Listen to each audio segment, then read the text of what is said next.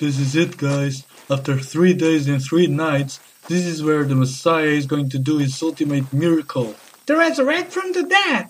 That's right, guys, and as a true spirit, which is even more important. A true spirit which will lead us to paradise. Not like those zombies that Judas was talking about. That was so stupid, Judas. Hey, I only mentioned the zombies. I didn't say Jesus would turn into one. Shut up, Judas. You're nothing but trouble. You're the reason why Jesus died in the first place. Hey, why is that my fault? I just kissed the man, for God's sake. How was I supposed to know those soldiers were against gay people? Stop arguing, guys, we're here. Lo and behold, we're about to witness Jesus Christ rise from this tomb.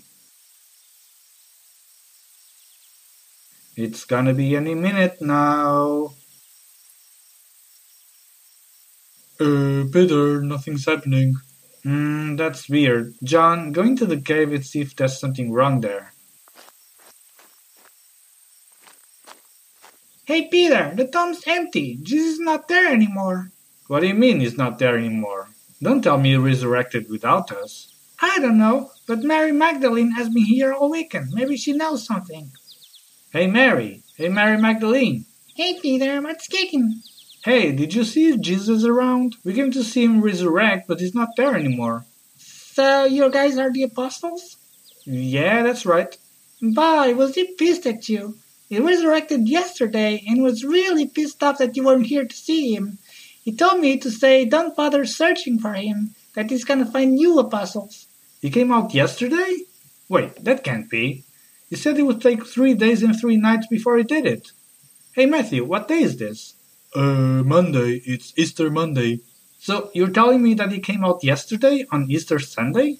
Of course, Sunday's the most important day. You should know that. But it can't be, so... He died on Friday, then. First day Saturday, second day Sunday, third day Monday. He should have come out today. I told you, Jesus can't count. Shut up, Judas. Maybe Friday was the first day. Then the third day would be Sunday. Okay, but he said 3 days and 3 nights. So if Friday was the first day, the first night would be the night before he died.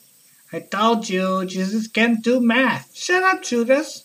Wait, John. Judas may have a point. Judas never really cared much about the sciences. Yeah, he didn't care much about how the world worked. He was used to do whatever he wanted just with faith. Yeah, remember when he said he would throw a mountain into the sea if he wanted? And he was never good with numbers, remember? Remember how he kept saying that him, the Father, and the Holy Spirit were just one God? You're so stupid, Judas. That was the Holy Trinity. It's one God in 3 persons. What Holy Trinity? He just made that up to make up for the fact that he couldn't count to 3. Shut up, guys. The truth is, we already got in trouble because of Jesus' problems with numbers before. You mean the bread multiplication fiasco? That's right. He made so much bread that people had to store the leftover bread in fish barrels. I had to eat fishy bread for weeks. I feel sick just from hearing about it. I remember trying to explain it to him. Jesus, you've got 5 breads and 5,000 people. You just need to multiply the breads by...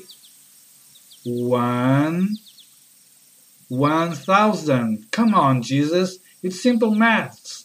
But no, you will always make too much bread. So that's it? We missed the resurrection just because Jesus said he would come out on the 3rd day when he meant the 2nd? I'm afraid so. There's nothing we can do now. So what are we going to do? Well, we're not apostles anymore. I guess we can go back to our previous lives.